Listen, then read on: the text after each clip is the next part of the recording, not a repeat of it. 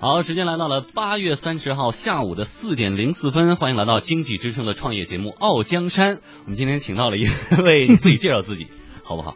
呃，听众朋友大家好，我是唐明。嗯，傲江山，呃，这个傲娇的傲姐和 山都不在了，今天是我跟富江代班。应该、呃，富江应该不算代班啊。对，然后所以呢，今天就由糖浆组合为您止止咳啊，也带来一些姜糖呃姜糖啊，带来一些智慧的分享。那么我们以前的这个创业节目呢，也都会请到各种各样的优秀的创业者以及这个投资人来做客，我们也体会到了创业者的五味杂陈。那么如果一个创业者以一个用户的身份去体验另一个创业者的项目，又能碰撞出哪些火花？嗯，那今天我们的主题就是创业，让你意想不到的体验。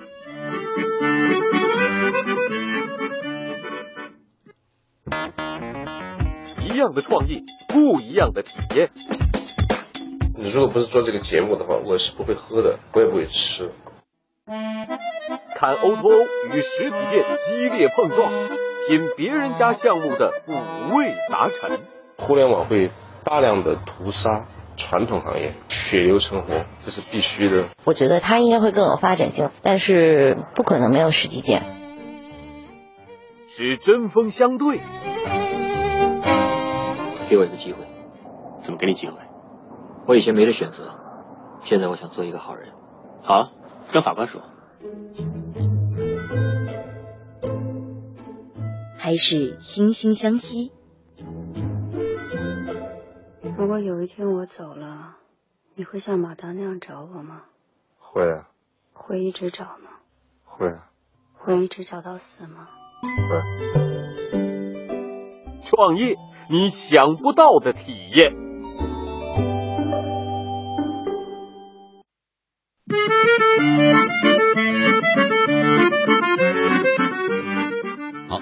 呢，大家听到一个非常精彩的片花，创业你想不到体验。我今天在这儿呢，就是一打短工的，但是呢，今天我才是地主打短工的不，我我是。然后呢，咱们这个策划的主操刀唐明先生啊，对于今天这个策划有什么样的之前有什么样的想法？为什么要做这样的一个角度？嗯，其实最近呢，有很多的这个话题都跟线上线下的这种冲突有关系。比如说，像现在啊，有一张包括百盛、万达、沃尔玛以及麦当劳很多家知名品牌呢，都爆出了所谓的最新关店名单。这个名单也引起了我的注意。同时呢，这与与此同时呢，有一点也引起了我的注意，就是呃，网上流传了一个叫 O2O O 的最新死亡名单。我看到近千家的在今年以来有这个 O2O 的项目都已经死了。呃，这似乎在说昨天啊，这些项目还大放异彩，但是这么快就萎靡了，甚至就消失了，甚至就死亡了，让我在想，呃，这样的一种冲突或者这样的一种呃情况的发生，背后到底有什么样的原因？哎，今天呢，我们也用这个创业者的视角来审视创业者的项目哈。今天呢，我们来体验的是两位创业者，一个来自线上，一个是深耕线下实体。哎，正是这样一场风暴的浓缩，我们来听听这两位创业者如何体验对方的项目，在体验的过程当中又有哪些故事和细节呢？一起来听。创业你想不到的体验，我是外景主持玉莹。今天来体验的两位创业者分别是郭否的创始人 Kevin 以及吸血鬼餐吧的创始人叶子。我现在已经到了北京地道的胡同五道营胡同口。首先参加体验的是 Kevin，一个带点英伦范儿的老男人。Kevin，你之前有没有来过五道营胡同口这边？啊、来过，来过是吗？呃，经常在夏天的时候喜欢来这里，非常的舒适，嗯就是还有就是比较呃特别，嗯这里有点儿就是相对来说的话，嗯比北京这个城市的话，这里比较有一点叫什么调调吧，应该是。嗯，那这样吧，现在我们不是还没告诉您即将要去体验什么，您大概猜一下，在这么一个环境，您可能体验的是什么样的一个服务呢？什么样的一个项目？啊、嗯首先我猜的话，应该是跟那个吃有关系，要么就是上门的按摩啊什么的，因为现在 O to O 吧，就是这方面可能是比较呃热一点。它确实是吃的一的一些东西。那您大概猜一下，它可能是哪种风格的呢？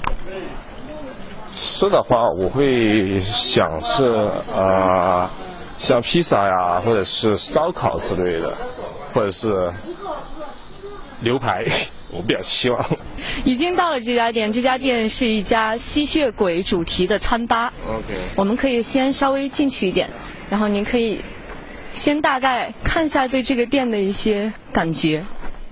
啊，比较怎么说呢？进来看了以后呢，就是这个椅这边的椅子比较有点浮世绘那种啊，你看金天鹅绒啊，包括这种，呃，我看的话有点像欧洲的那个法式的那个椅子，你看金碧辉煌的啊。跟您的预期，您觉得相差大吗？嗯，差不多，我觉得就是我以为它是一个呃线上的一个产品，嗯，对，但但但是现在来看的话，它是一个就是实体店，对呃，这个地方它是一个半餐吧、半酒吧的地方。它除了这种环境的特色以外，很大的一个点可能就是它的菜单也是比较有特色的。那咱们接下来就先看一看这个，然后您可以呃就看看您对菜单上有哪些比较感兴趣的。好的好的，哇，你看这个，这新品姜丝杯，嗯，这做的比较真嘛，雪带鸡尾酒，对，那其实它的菜单也是和它的装修风格也挺像的，都是这种和吸血鬼他们觉的沾边的东西。对。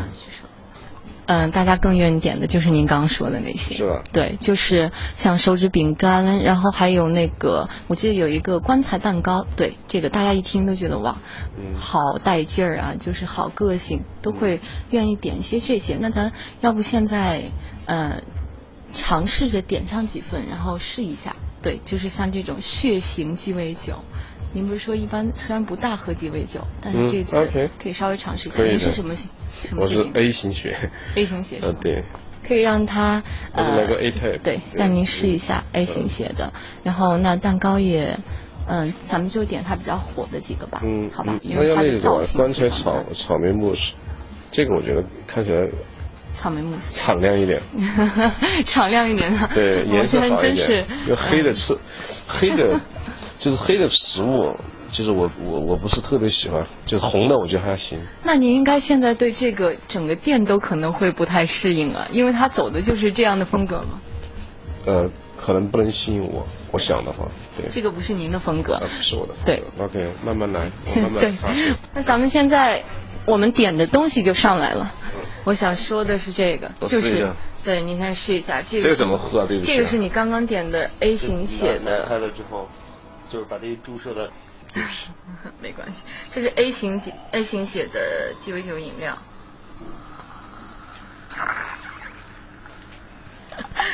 他是拿针管去注射进去的，注射进杯子里的这种鸡尾酒饮料。那您觉得，就光从他这种注射法儿，我刚看你更不是嗯没没没有没有问题，一点没有问题，一点没有问题啊。你觉得这种这种方式会给他的店带来更大的人气吗？或者是当然会是一种优势吗？是呃是，就是差异化，差异化是一个呃是一个是一个点，但是不能就是因为差异化你的产品就做得很好，你会卖得很好，不一定，就是你的服务，呃你的产品，还有你的推广，所以开餐馆是跟那个开一个企业是没有区别的，只是一个针管加一个鸡尾酒，就是不足以打动我。那您刚刚拿针管去注射这个饮料的时候，我看您那个情绪有不稳定一下。那么，其实啊啊，就是我觉得还是比较呃惊讶，就是有这个 idea，我觉得是非常不错的。一一个小的 idea 不足以说让一个一个生意或者一个商业模式成功。对觉得，可能惊讶一下，也是啊，对一个。一个点而已嘛，是不是？他这店有很多人觉得，哎，挺有意思，然后来尝试一下吧。就跟我今天带您过来体验，就相当于体验一把。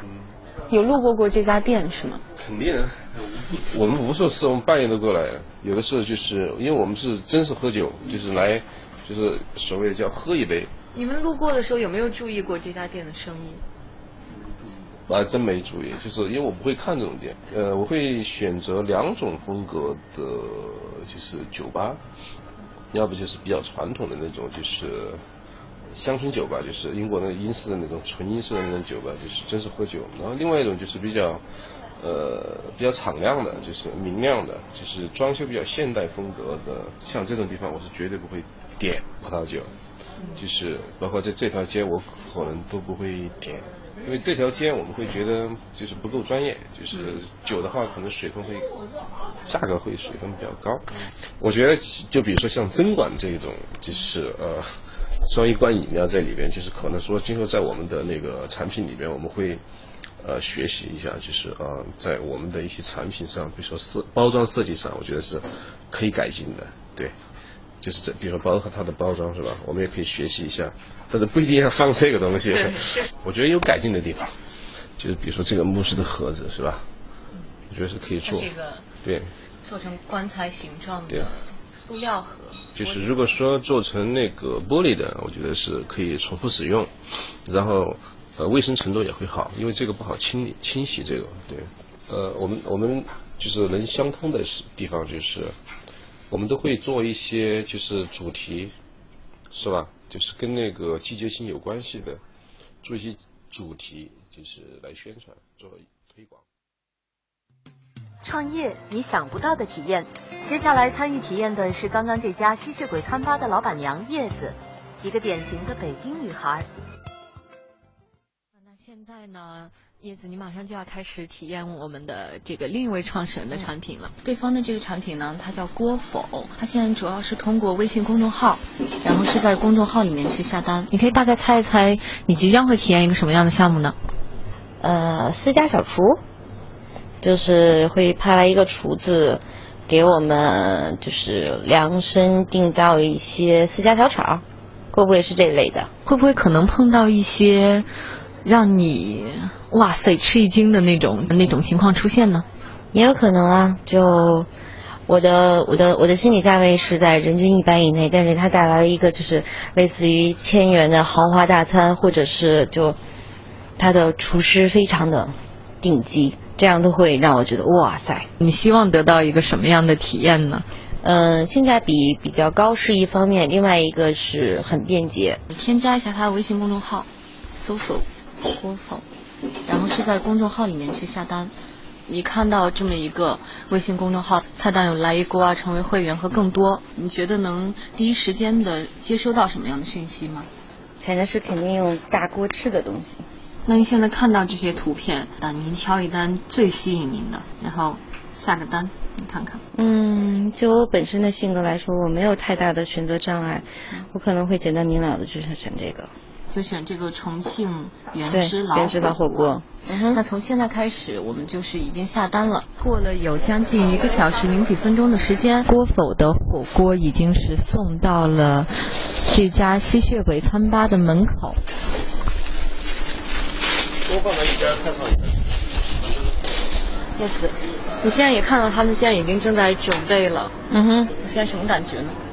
嗯，感觉就是还是挺挺是回事儿的。首先，我我看到那个送餐员过来的第一件事儿，他先系上了围裙，这个第一印象就会特别好，感觉很专业。然后。动作也非常利落，铺好了桌布，然后锅都拿出来了。我感觉我又在短时间之内都可以开吃了。他们真的是就是装备非常齐全，我觉得这一点是很专业的一种表现。我之前在网上有看到，也是您的回头客，但是他们觉得可能美中不足的就是，嗯，比如说服装，他们是系上了围裙，他们可能觉得如果服务人员的服装也换一换的话，可能就会更好。你有没有想过能把这个也运用起来？对这一点，其实也是我一直在在在希望尝试的一点吧。嗯，几分钟的时间过了以后，我们的面团就已经全都摆好了。那叶子，你觉得你对它这个摆放速度还满意吗？嗯，挺满意的。已经超乎呃你的预料了吗？还是就是觉得就应该这样的？嗯，我觉得就应该这样。那你觉得他们这个有没有可以借鉴的地方呢？嗯，如果说就调酒来说的话，其实可以让客人尝试性的自己来操作，但当然这个是需要一个客人的兴趣点。他是很希望自己来实际操作，给自己做一杯酒。从目前来看，你对他们到目前为止的这个产品有没有什么不满意的地方呢？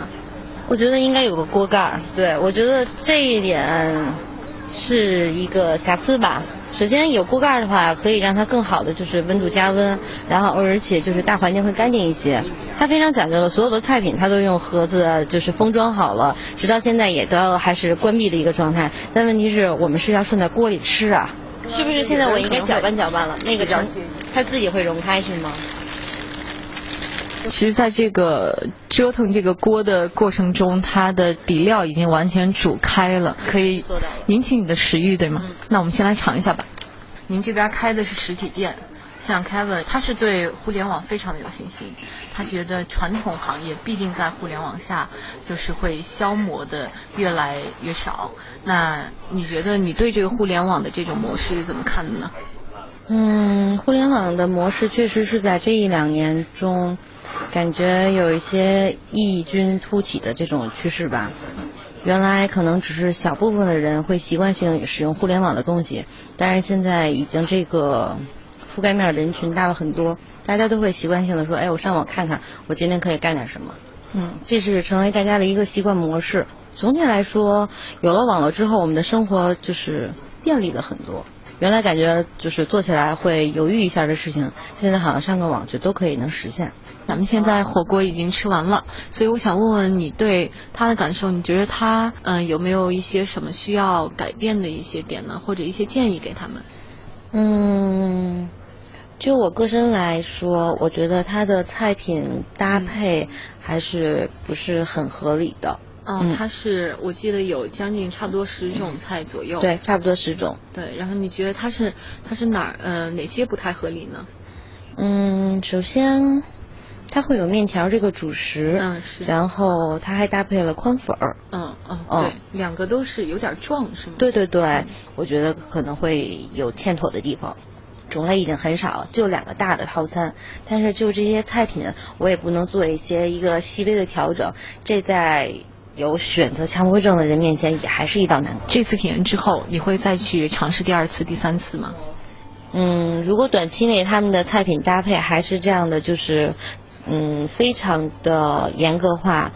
有肉就不能有肠，然后有蒿子杆儿，呃，有茼蒿就会就就没有油麦菜这样的，就是硬性搭配，不能做一些软性的调整的话，我应该不会再下第二次订单了。我我大概知道你的这个态度了，我明白。其实今天，嗯，在同一时间里，你和 Kevin 都分别体验了。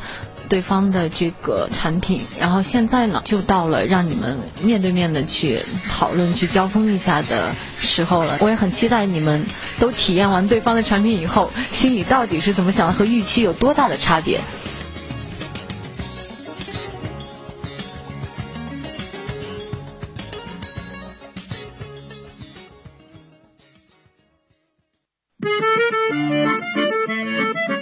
我们的外景主持呢，已经把问题抛过来了哈。其实刚才我们是体验了两个项目，一个是去了吸血鬼餐厅，就点了一杯饮料，这是就反正特别吓人的饮料，还有有这个棺材蛋糕之类的哈。这是第一个场景，而第二个场景呢，我们揪的真的是在公众微信呃这个公众号上下单下单了一个上门火锅，然后我们就在家里吃了一顿饭哈。那么刚才提到的两位创业者。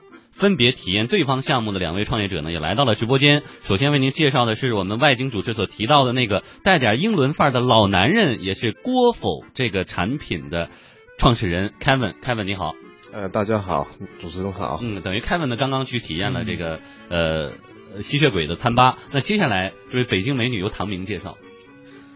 你都已经说是北京美女。哥，坐在现在在我面前的这位美女是这个吸血鬼餐吧的这个创始人，呃，叶子，叶子给大家打个招呼。Hello，大家好，听众朋友们，然后广播呃广播的主持人好，我是德瑞吸血鬼酒吧的创始人叶子。哎，你看人家吸血鬼酒吧老板娘刚刚是在自己的店里下单了一个火锅，然后送上来，然后吃了一顿饭，也是有一些自己体会。我刚才注意到，在我们听这个探访的过程当中，二位创业者非常的紧张。首先，我觉得两方面，一方面是这个。在体验对方的时候呢，很紧张，在听自己当时表现好不好呀？一般有偶像包袱的人都是这样的，说我表有没有自很自然啊，表述有没有很清晰？但是在听到对方点评自己项目的时候也很紧张。然后就会觉得，哎呀，对方会挑什么毛病啊？我自己有哪一些我平时没有意这个意识到的东西？所以刚才听的时候，二位是这样的吗？嗯，差不多。啊，是的。呃，那具体的大家。呃，二位听完刚才这一段的这个采呃这个体验啊探访，呃，我想咱们可以聊聊细节。其实呃，刚刚的这一段只是我们截取了一部分啊，在在这个期间，当然有更多的一些细节也值得我们来来咱呃具体的说一下。比如说像 Kevin 刚才提到了看的这个那个吸血吸血鬼的餐吧的那个叫什么饮料，应该是针管注射的那个针管注射对 A 什么呢？对，A 型血的对啊，血型鸡尾酒，对对对是。我我一直没太听懂是 A 什么。然后这个你当时体验的时候，你觉得这个是一个很好的 idea，或者说很好的一个创意。那后来为什么会觉得这个创意即使很好，可能也不会带来更多的这种啊生意或者说客流啊？我听这个意思，不会特着急，下次还来。呃呃，第首先可能是呃不是我的那个菜，这是第一啊。然后我。呃，可能那天对不起啊，说话说的太比较那个 锋利了啊，啊，我觉得那个就是针管那个看起来特特别廉价。啊，然后那个就对它卫生程度有点担心，对，就它的用不是特别讲究，然后就是那个做慕斯那个盒子也是，虽然是一次性的，就是我也觉得是不是，因为你卖的挺贵的，我想的话，哎，对不起啊，那个叶子叶子，呃，那那天那个两两，我点了一杯酒和一个慕斯，要一共多少钱？呃，一杯酒是三十八，加上三十五块钱的慕斯，哦，七十三，嗯，OK，七十三，你想啊，就是真是，这就是那个我们的区别，我们一个套餐。啊，先不说您的，先不说您项目，我们先说人家项目。所所以我不平衡，你知道吗？我一点都不平衡。就是呃，一小块蛋糕，一杯酒，然后我觉得，而且是用的都是相对比较廉价的啊。那关于包装，不，那叶子呢？你花了七十多块钱。那那那份套餐，那份火锅只带着这个蒿子杆的这种套餐，你觉得怎么样呢？呃，我不只是蒿子杆，十多种菜样，十多种菜。对对对。嗯，从菜品上来说。呃呃，更正一下，准确的来说是有那个九种菜，然后主要是因为它的大选项就有两种锅，然后锅里的所有的菜品都是搭配好的固定的组合。嗯，虽然说选择障碍的人不用犹犹豫豫说我要吃这个还是吃那个，但是如果想要两者兼得的人，我要想吃肉，但是我又想吃肠儿，我除非把两种锅全都点了，或者说我我就是不吃油麦菜的人。然后我想吃蒿子杆儿，这也是没法做一个。那个叶子是这样的，就是说你刚刚说的没有错。如果你的确是想吃两种都没有问题，为什么呢？两个套餐才一百九十八，这个在传统的门店去吃的话，就是大概要多少钱？两个套餐一模一样的，嗯，六百块钱。如果在门店吃两个套餐。那您的意思，如果我们两个人吃饭的话，然后我我我就是因为我想吃的，对，为了吃我要点四份，对，我要点可以点很，你可以点很多，但是其实是这样的，就是为什么呃，就是我们针对的是什么呢？针对的是一个愿意去接受我们这个套餐的人，九十九块钱。嗯，这个在某些套餐送上门的话，他们是需要四百块钱的，我们做到了九十九，质质质量是一样的。那个数量是呃，那个就是数量是一样的，服务是一样的，九十九。嗯，这个 Kevin 刚才其实一直在一直在提到，就是他的呃这样一系列的呃理念啊，包括呃其实我当时在体验的时候，他也在谈到这个呃自己的这种互联网的这样的一个方式啊，可能对线下的门店啊，对这个实体的这种店铺啊，都会有一定的。改变啊，我们不能说是颠覆吧，我觉得也是一种改变。不能颠覆，颠覆不了。对，我觉得是是一种改变啊。但是呢，其实呃，刚才在这个体验上，我们听到叶子对也有一些呃对于这方面的一些呃观点和想法。其实有一些细节我注意到了，比如说叶子提到这个火锅没有锅盖的这样的一些问题啊，就是呃。还有就是可能我我知道当时体验的时候，可能还有一些，比如说我们这个呃套餐当中呃有些附加，比如说我们想多要一些酱料啊，或者可能在呃个性化的定制一些啊，可能我们现在这个国否这款产品呢更强调的是标准化，对嗯，标准化是好，我相信呢，在这个这个创业者本身的体验的过程当中，以及大家听我们的节目的过程当中，对两个项目都是会有很多很多的疑问想弄清楚。那么在一小段广告之后，我们有请他们的创始人一一的为大家解答。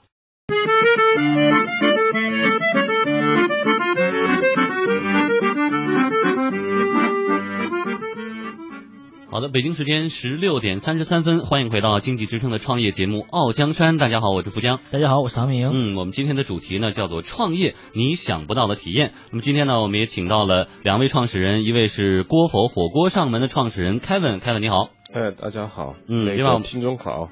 好，我们还请到了 The V 吸血鬼餐吧的创始人叶子，叶子你好。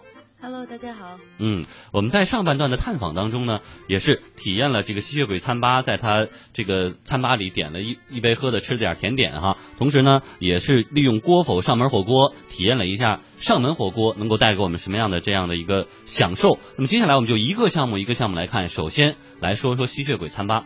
在上半段的时候，Kevin 提到自己的一个质疑，觉得呃在加工饮料的这过程当中，觉得用针管这个创意是不错，但是呢卫生状况有点不放心。另外觉得这个盛慕斯蛋糕的这个盒子，可能他自己也觉得不是很喜欢哈。叶子有什么样的回应？嗯，这点我要跟大家明确一下，就是店内所有的血型鸡尾酒使用的针管，全都是符合。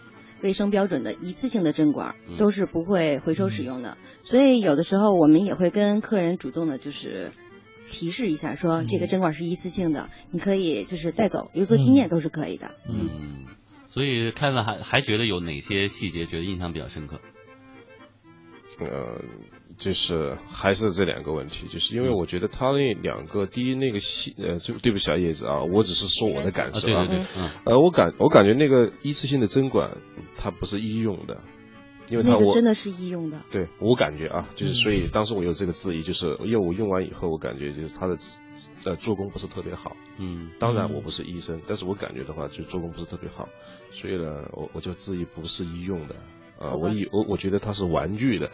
啊，然后就是因为那个做墓室的那个盒子餐棺材，棺材是什么做的？是是有机玻璃做的，就我不知道，嗯、就是我我在我的那个 sense 里边的话，有机玻璃好像没有实用的级别的，因为我们的餐盒是实用级别的啊，所以我这是我的质疑，对不起。好，叶子再多解释一点。呃，好吧，这个我再多解释两句。像所有的血清鸡尾酒在制作的过程结束之后，我们都是会现场现场开开的那个真空包装的针管，嗯、然后把医用的针头给丢弃掉，然后制作成血清鸡尾酒，然后才给您上到桌上来。嗯、就如果有这个质疑的话，我甚至可以把包装啊、针头这些给出示看。嗯，其实包括原来也有客人就是真的会跟我们说，哎，你可不可以把针头给我们？对，但是出于安全考虑，我们这个都是自己已经回收了。嗯，然后至于像另外一个我们制作的棺材草莓慕斯，嗯，这个绝对都是符合食品安全级别的，而且也绝对都是一次性使用的。嗯，其实我觉得这个针头像或者像这个针管可以自己带回去啊，我觉得还是挺有。比如说我我去的哪个饭店，对方的那种筷子啊或者餐具如果很好，我这你还顺人家呢？对，我是正常是经过允许的嘛。嗯、对，这个我我替 Kevin 再仔细问一句啊，就是说，呃，可能这个餐吧呃 Kevin 去了，然后那个呃，我是觉得这个既然是吸血酒吸血鬼的这个主题，可不可以做的更加的再深入一下，极致一点？对，你的衣这个桌椅呀、啊，服务员的衣服啊，呃，然后以及这个嗯摆放的这种餐具等等的一系列，是可不可以更加的吸血鬼化一些呢？嗯哼，呃，从目前来说，店内的装饰是偏哥特风格一些，然后，呃，吸血鬼的元素实际上我们是有棺材桌和棺材椅的，嗯，嗯这个实际上是在外形上比较大的能够体现出来。OK，我们这里是一个吸血鬼酒吧，然后至于就是也有其他的一些。嗯，客人反映说，可不可以我们店内的服务员也着装是更吸血鬼风格一些？嗯嗯，目前来说。嗯，我们会在一些特定的节日，像是万圣节的时候，这个绝对是一个狂欢的日子。我们所有店内的工作人员都是会盛装出席的。嗯、对我有个建议啊，叶子，就当时我在看就感受了，只是一个呃棺材，一个小棺材，就是西式的棺材，是一个桌子哈。当时我们在跟那个呃外景讨论的时候，就在说，可不可以就说呃做成是真的棺材，然后呢两个人就躺在里面喝。半躺着喝那个，这确实是一个很大的 idea。就把它做那个更更真实一点，就是比如说能不能做点那个墓碑，墓碑是吧？放在里边，而且上面全部是英文的或者罗马字那种啊。我们说的更更加是体验一次死亡。对，体验更真实的，就是其实你你你得你你得 OK，这这个是我上上次说过了，就是很很差异化是没有问题的，嗯、但是呢，我们能不能做到极致？嗯，做精致。对，所以叶子现在在你让我尺度方面，你让我体验到这个东西。对，所以叶子这只是一个入门的体验，然后还不够极致，对吧？不够，不够。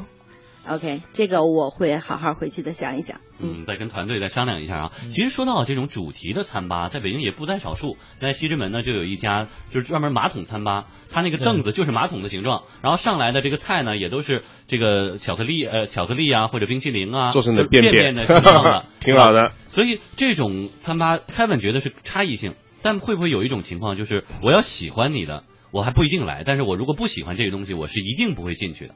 就是这种有特定人群，把它规范的很死，会不会影响到比较大的、广泛的这种客流量？这是一个细市场的细分嘛，就是很多大佬，就是互联网的大佬，就说哦，就是现在的话做商业的话，你就要有区别是吧？有差异化，还有细分。你把细分的市场做精了的话，其实做透了，它其实也是一个很大的份额。嗯，而如果说你要去广撒网是吧？就是就谁来都行，谁来都行，只有百分之一的那个复购率或者怎么样，就那个上门的话，那也不行的。叶子是这样考虑的吗？嗯，他的这个观点我还是很认同的。其实像吸血鬼来说，这个本身就是一个很小小众的东西。嗯、呃，像凯文在体验的时候，他自己也会说，如果不是为了体验这个节目，他是绝对不会来的。嗯、而偏偏我抓的也不是他的这个消费群。嗯嗯，因为是有很小的一撮人，但即使很小，他们这一波人是真的很喜欢。嗯，他就会经常铁粉。嗯，对，是铁粉，对铁粉，可能就这个重复来的频次也会比较高，对，而且交通不方便，或者说哪怕路途比较远，也会来这儿来。对，是的，嗯，就那个频率比较高，其实是一样的，就跟我们那个火锅是一样的。接下来我们就说说这个 Kevin 的这个火锅啊，嗯，好，那咱们在一小段广告之后啊，我们再来说说 Kevin 的这个锅否体验当中的点点细节。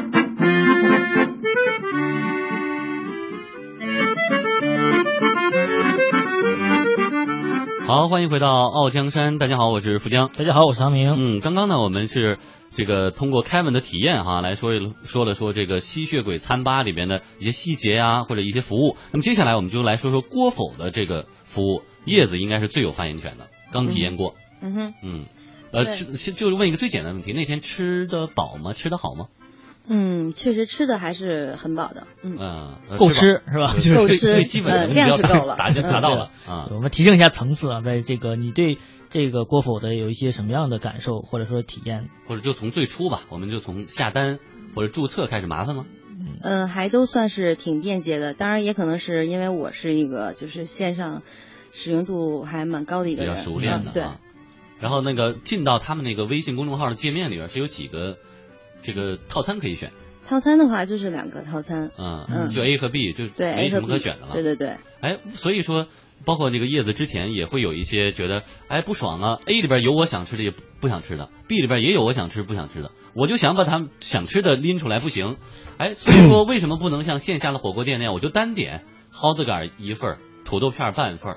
呃，鸭肠一份，为什么不能？呃，这个是一个商业模式，完全不一样的商业模式了。嗯，因为我们做的是套餐，而那个如果说我是单点的话，我可能跟那个某些传统的店是一样的，卖四百多块钱。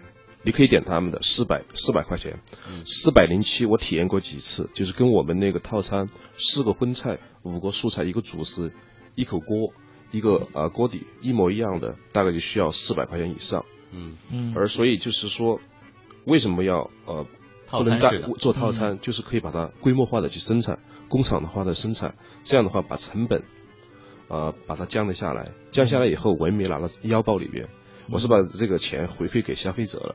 我我其实特别想想说，就是说这个您是有自己的，比如说呃配菜的地方、厨房，或者是这个基地，还是说我我们这些菜品都是？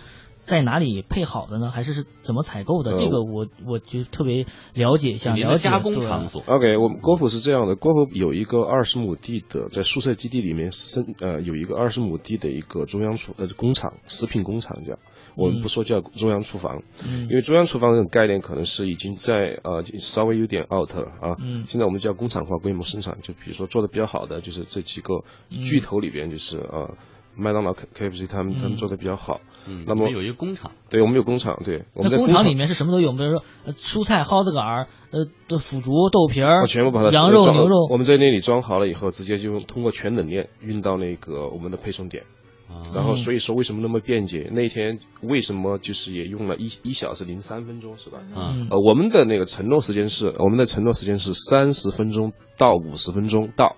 嗯，其实叶子那一天如果说是一小时零三分钟的话，我们是可以免费的，不要钱的。为什么呢？我们是要承诺的。但是呢，我们暂时的区域只是在望京，而叶子的那个店在呃雍和宫嘛，五道营是吧？嗯已经超过我们的配送范围，嗯所以呢，可能是说有点堵。啊，就现在您有一个就是食品加工厂，工厂在这儿清洗，然后切成这个大家食用的段儿，是吧？对对那这个工厂怎么样能够呃接受这个需要工商执照，然后有食药全部有监的？都有等于跟线下开一个饭店需要的手续是一样啊，的。是一样的，其实对都有啊，那个呃食品服务证对都有，嗯，嗯，没有问题这个。我们现在的话是相当于是自己弄好了以后，然后像飞机餐一样，呃，打包成一个盒以后，然后嗯分到配送点，每个配送点分到每个配送点，全然后去全冷链的，对。而且您说的这个控制成本，我理解的应该这样，您收到的订单就不是说一份蒿子杆一份豆腐了，而是说几份套餐 A 几份套餐 B，嗯对我就直接就只有这两样东西。只有两样，当然你可以，如果你你是四个，其实我们这个套餐因为是九十九一个套餐，嗯呃，我们设计的是两到三人，如果对于胃口好一点的，就是两个人是 OK 的，是吧？对于胃口一般的，像有一个女孩子什么的，就三个人是没有问题。嗯，如果是你你是五个人或者是六个人，那么可以怎么样呢？要两个套餐。嗯我们的我们的两个套餐是不交叉的。好，我们再来听听叶子还有其他的觉得可以改进的地方。嗯，我觉得他们这一块儿，或者您就使使用过程当中呢，您觉得还有哪一些您不满意的地方？其实总体来说，他们的细节化确实做的算是不错的了，这点嗯特别肯定。嗯，可能根节点还是在菜品的种类上。啊这个我觉得可能是我个人认为会影响我二次消费，或者是推荐给其他朋友来使用的一个很大的原因。包括您刚才提到一个细节，说它的那个火锅来是没有锅盖的嗯，对，没有火锅盖。这个我这会不会熟太特慢呢？呃，这个我可以给你解释一下，为什么呢？其实叶子那边那天是在室外的吃，是吧？嗯。其实如果是在家里吃是没有，excuse me，是没有一点问题的。为什么呢？我们的初衷是这样的，就是在这个熬制的火火锅是需要，我们这个锅是大概是需要七分钟的时间能烧开。呃，我们期望是什么呢？在熬制的过程中，这个味道能挥发出来，吸引你的那个味觉食欲食欲。嗯，就是说啊、我是有体会的啊，闻了以后我是真的是有口水。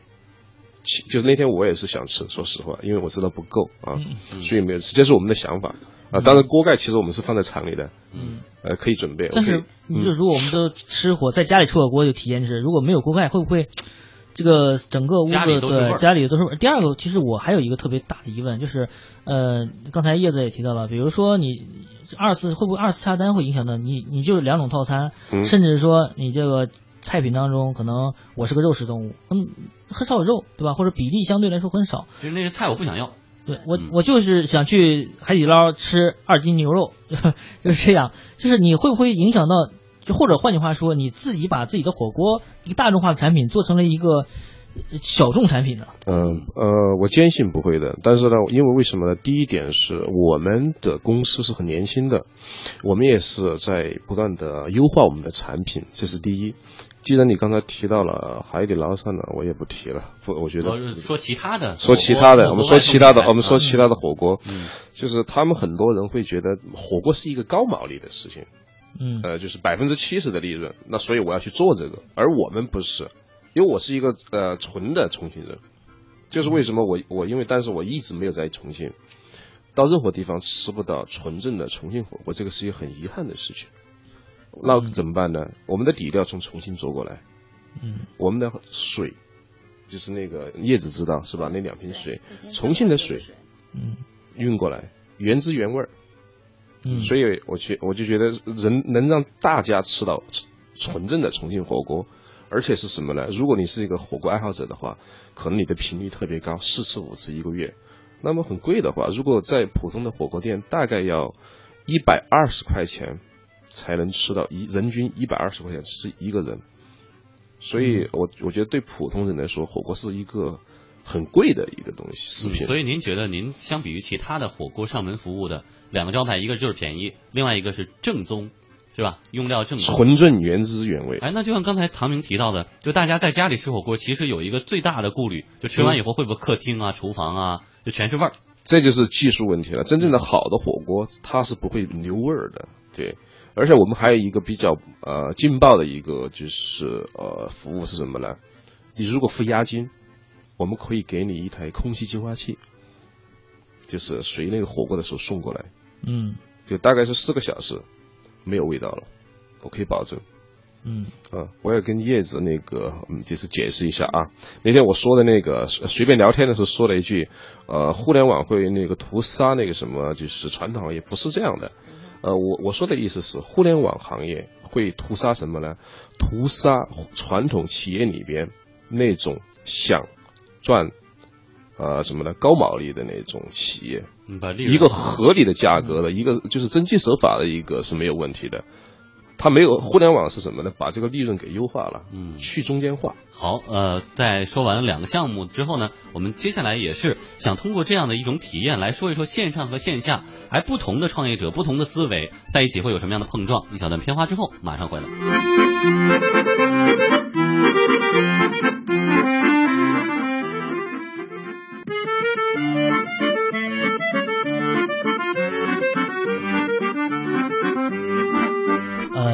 最后一点时间呢，我们希望两位能不能，既然都体验了对方的项目，能不能帮对方，呃，做一个 slogan，做一次这个广告宣传呢？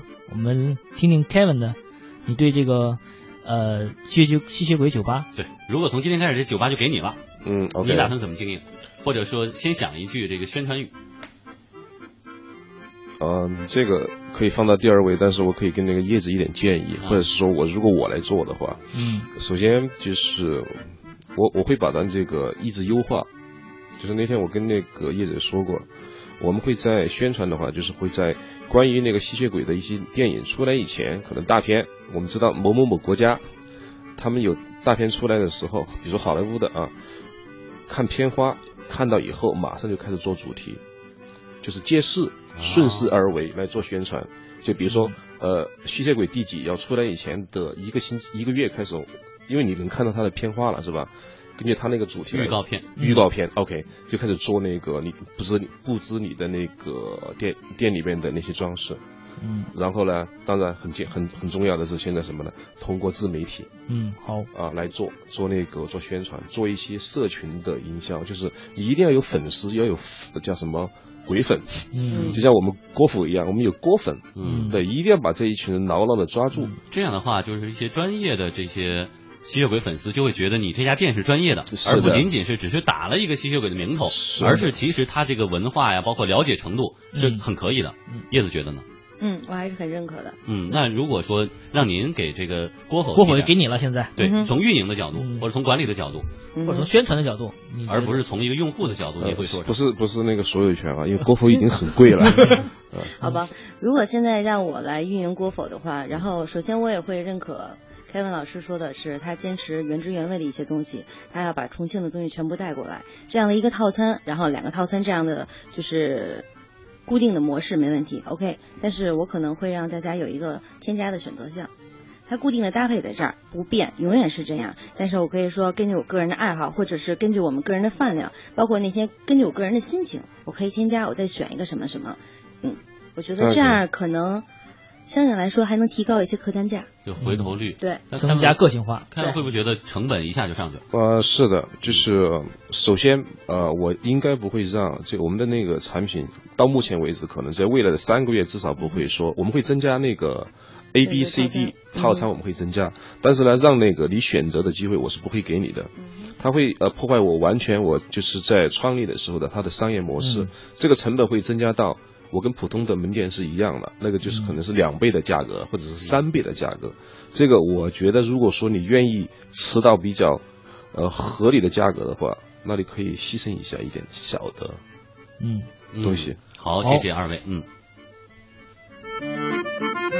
好，时间的关系呢，我们今天的节目就先进行到这里。再次感谢郭否火锅上门的创始人 Kevin 来到我们直播间，也感谢呃叶子哈，就是这个 The We 吸血鬼餐吧的创始人叶子，也是给我们带来了很多的分享。也欢迎，也希望二位的这个生意和项目都能越做越好，也常来我们傲江山来坐坐。再次感谢大家的收听。